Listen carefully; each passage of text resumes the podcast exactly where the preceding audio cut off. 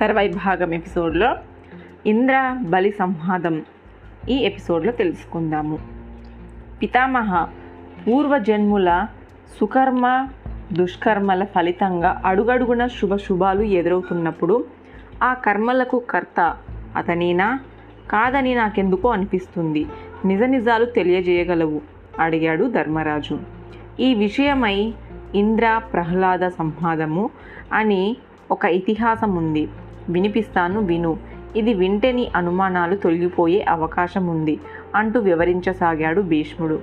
ప్రహ్లాదుడు గొప్ప బ్రాహ్మణుడు సంయమశీలి అహంకార మమకార రహితుడు ద్వంద్వాలకు అతీతుడు. ఎప్పుడు నారాయణ నామాన్ని జపించేవాడు? ఒకరోజు ఆ మహానుభావుడు నారాయణ నామాన్ని జపిస్తూ కళ్ళు మూసుకొని ఉన్న సమయంలో దేవేంద్రుడు అక్కడికి వచ్చాడు. ప్రహ్లాదునికి నమస్కరించి ఇలా అడిగాడు పుణ్యపురుష ప్రహ్లాద సంపత్తి లేదని దుఃఖించవు శత్రువులు ఉన్నారని భయపడవు తటస్థ వైఖరిలో ఉంటావు మౌనమే మహోత్తము అని భావిస్తావు. నీలాంటి వాణి నేనెక్కడా చూడలేదు. ఇంద్రుని గొంతులో హేళన ధ్వనించింది. గమనించాడది ప్రహ్లాదుడు ఇలా అన్నాడు. దేవేంద్ర కలిలేములు ప్రయత్నిస్తే వచ్చేవి కావు. ధనము దైవధీనమే ప్రయత్నము వల్ల వస్తుందనుకోవడము పొరపాటు. అదే కాదు శత్రువుల వల్ల పరాభవము బంధుమిత్రువుల వల్ల గౌరవము అకార దుఃఖము అన్నీ ఆ దైవాసం కల్పితాలే. విధి సంకల్పించినవే తన ప్రభావం అనుకున్నప్పుడే కర్మ ఫలితము సంప్రాప్తిస్తుంది. మనకిందులో ప్రమేయం లేదనుకుంటే వాటి ఫలితము లవలేశనమైన కర్తను అంటుకునే అవకాశము లేదు. విధి విధానాలు ఏవి ఎదురైనా తటస్థ దృష్టితో పరిశీలించాలి. కార్యసిద్ధి పట్ల సంతోషధాన్యాలు వదులుకోవాలి. వదులుకుంటే గొప్ప మానసిక స్థితి అలవడుతుంది. దానిని మించింది లేదు. ప్రపంచం అస్థిరము. అందుకే సంసార బంధాన్ని కూడా కాదనుకున్నాను. పరమ ప్రశాంతంగా ఉన్నాను. దాంతుడికి ప్రజ్ఞావంతుడికి శాంతుడికి ఏ విధమైన బాధలు ఉండవు. అసలు ఈ పరమ ప్రశాంతి నువ్వు ఏ విధంగా అలవరుచుకుంటున్నావు? అడిగాడు దేవేంద్రుడు. వృజువర్తన ప్రసన్నత ఏమరపాటు లేకపోవడము పెద్దల హితోపదేశాలు వినాలన్న ఆసక్తి ఉంటే క్రమక్రమంగా ప్రశాంతి అలవడుతుంది. ప్రహ్లాదుడు చెప్పింది అక్షర సత్యం అనిపించింది. దేవేంద్రుడు అక్కడి నుంచి నిష్క్రమించాడు అని ముగించాడు భీష్ముడు. రాజులు లక్ష్మిని కోల్పోవడానికి కారణం అడిగాడు అర్జునుడు. రాజులు లక్ష్మిని ఎందుకు కోల్పోతారంటే దీనికి సంబంధించి బలి దేవేంద్రుల సంవాదం అని ఒకటి ఉంది. వినిపిస్తాను విని అన్నాడు భీష్ముడు. ఇంద్రుడు ఒకనాడు బ్రాహ్మణ్ణి దర్శించున్నాడు. ఇలా అడిగాడు గొప్ప వైభవంతో బలి వెలిగిపోతున్నాడు కదా ఏడి ఎక్కడున్నాడు? కనిపించడమే లేదు. బలి ఎక్కడున్నది తెలియజేసి చేయగలవు. చెబుతాను కానీ బలికి ఎలాంటి అపకారం నువ్వు చేయకూడదు. ఒంటెగానో గాడిదగానో ఆవుగానో గుర్రంగానో ఇందులో ఏదో ఒక రూపాన్ని స్వీకరించి బలి సంచరిస్తున్నాడు. అయితే అతన్ని సంహరించడము ధర్మం కాదు. ముందది గుర్తుపెట్టుకో హెచ్చరించాడు బ్రహ్మ. బలిని సంహరించే ఉద్దేశము నాకు లేదు. కాకపోతే ఎందుకు అడిగానంటే అతనితో కాసేపు మాట్లాడాలని ఉంది అంతే అని అక్కడి నుంచి బయలుదేరాడు ఇంద్రుడు. భూమికి దిగాడు. గాడిద రూపంలో సంచరిస్తున్న బలిని కనుక్కున్నాడు. అతన్ని అవహేళలగా చేశాడు. బలి చక్రవర్తి కొమ్ముటేనుగ మీద తిరిగిన వాడివి మేమంటే లెక్కలేని వాడివి. అలాంటి వాడివి. ఇలా గాడిద రూపంలో తిరుగుతున్నావేంటి? బంగారు యుపాస్థానములతో అనేక యజ్ఞ యాగాలు ఆచరించిన వాడివి. ఇదేమిటయ్యా నీకు ఈ రూపు? పొల్లు పొట్టు మాత్రమే తింటున్న నీకు ఒకప్పటి వైభవము గుర్తుకొస్తున్నదా? గుర్తుకు వచ్చిన వెంటనే బాధ అనిపిస్తుందా అయ్యో నిన్ను చూస్తుంటే నాకే బాధగా ఉంది. ఏది? ఏమైనా గాడిద రూపంలో ఒక రకంగా బాగానే ఉన్నావు. నీకు ఈ రూపు బాగానే అమరింది. భేషుగ్గా ఉంది. పగలబడి నవ్వాడు ఇంద్రుడు.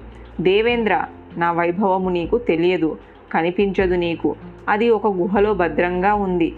కావలసి వస్తే తక్షణం సంప్రాప్తిస్తుంది. అది సరే కానీ నువ్వు గొప్పవాడివి. నాలాంటి అలుపులతో మాట్లాడటము నీకెందుకు చెప్పు మాట్లాడింది చాలు. ఇక నువ్వు వెళ్ళవచ్చు అన్నాడు బలి. వెళ్తానులే. నీ రూపాన్ని తనివి తీరా చూడని ముద్దొస్తున్నావయ్యా. గాడిద రూపంలో కూడా అందంగానే ఉన్నావు. దేవేంద్రుడు కడుపు చెక్కలేటట్టుగా నవ్వసాగాడు. బలి సహనం వహించాడు. దేవేంద్రుడు ఎంతగాలం హేళన చేస్తున్నా పట్టించుకోలేదు అతను. ప్రాణులని ఇట్టే పుట్టి అట్టే పోతాయి. మంచు విడిపోయినట్టుగా విడిపోతుందంతా. అందుకే వివేకులు ఏ రూపాన్నైనా ఆరాధిస్తారు. నీకు ఇది తెలియదేమో అన్నాడు బలి. అయినా దేవేంద్రుని నవ్వు ఆగలేదు. ఆపలేదతను. వద్దు. మరీ అంతగా నవ్వొద్దు. చెప్పాడు బలి. అర్ధనర్ధాలని సుఖ దుఃఖాలని నేను తటస్థంగానే గమనిస్తున్నాను.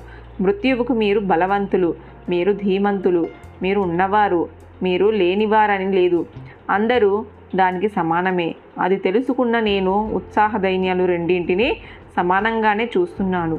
గాడిద రూపంలో సంచరిస్తున్నానన్న హేళన చేస్తున్నావు నన్ను. నువ్వెంతగా నన్ను హేళన చేసినా నాకు కోపం రాదు. నేనెంత గొప్పవానో ఎంత భాగ్యవంతున్నో నీకు తెలుసు. అయితే ఏది మన చేతిలో ఉండదు. అభివృద్ధి క్షయాలు భగవత్స సంకల్పం. మాట్లాడింది చాలు. వెళ్ళిరా అన్నాడు మళ్ళీ బలి ఇలా మాట్లాడుతూ ఉండగానే అతని శరీరం నుండి ఓ స్త్రీ బయటికి వచ్చింది. అద్భుతంగా అందంగా ఉందామె. ఆమె తేజస్సుకి పరిసర ప్రాంతాలన్నీ వెలిగిపోతున్నాయి. ఎవరి స్త్రీ? బలిని అడిగాడు దేవేంద్రుడు. నాకు తెలీదు. ఆమెనే అడుగు చెబుతుంది అన్నాడు బలి. ఎవరమ్మా నువ్వు? స్త్రీని అడిగాడు దేవేంద్రుడు.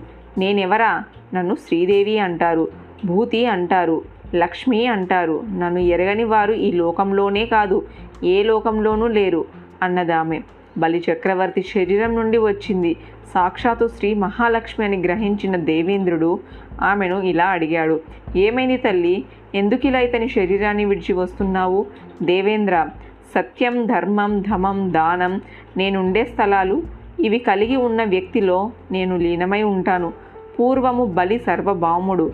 అలాంటివాడే తర్వాత అవినీతుడై గర్వితుడై బ్రాహ్మణుల మీద విపరీతంగా అసూయను పెంచుకొని తనను తాను మంచిని వదులుకున్నాడు. ఇక ఇతనిలో నేనుండలేను. అందుకే బయటికి వచ్చేశాను. నీలో నిలువు ఏర్పరచుకుంటాను. నేను కోరిన సుగుణాలు నీకు ఉన్నాయి. అయితే నువ్వు కూడా వాటిని వదులుకున్న మరుక్షణం నేను కూడా నీలో ఉండలేను అన్నది లక్ష్మి. దేవేంద్రునిలో లీనమైంది. మహాలక్ష్మి తనలో నెలవు ఏర్పరుచుకున్నందుకు గాను దేవేంద్రుడు ఎంతగానో సంతోషించి సన్నగా గర్వంగా నవ్వుకున్నాడు. అది గమనించాడు బలి. ఇలా అన్నాడతనితో దేవేంద్ర పొంగిపోకు. తప్పు చేశాను ఫలితం అనుభవిస్తున్నాను. అయితే ఇంతటితో అయిపోలేదు. రానున్న దేవ దాన సంగ్రామంలో నీ అంతు నేను చూస్తాను. నిరీక్షించు. మాటలు కోటలు దాటుతున్నాయి. బ్రహ్మ చెప్పాడు కాబట్టి నిన్ను వదిలి వెళ్ళిపోతున్నాను. లేకపోతేనా? ఎప్పుడో నీ అంతు చూసేవాణ్ణి. అన్నాడు ఇంద్రుడు. సర్లే అంటూ బలి దక్షిణ దిశగా వెళ్ళిపోతే ఇంద్రుడు ఉత్తరాభిముఖమై అక్కడి నుంచి నిష్క్రమించాడు. స్వర్గానికి చేరుకున్నాడు అని ముగించాడు భీష్ముడు. తర్వాయి భాగం నెక్స్ట్ ఎపిసోడ్లో తెలుసుకుందాము.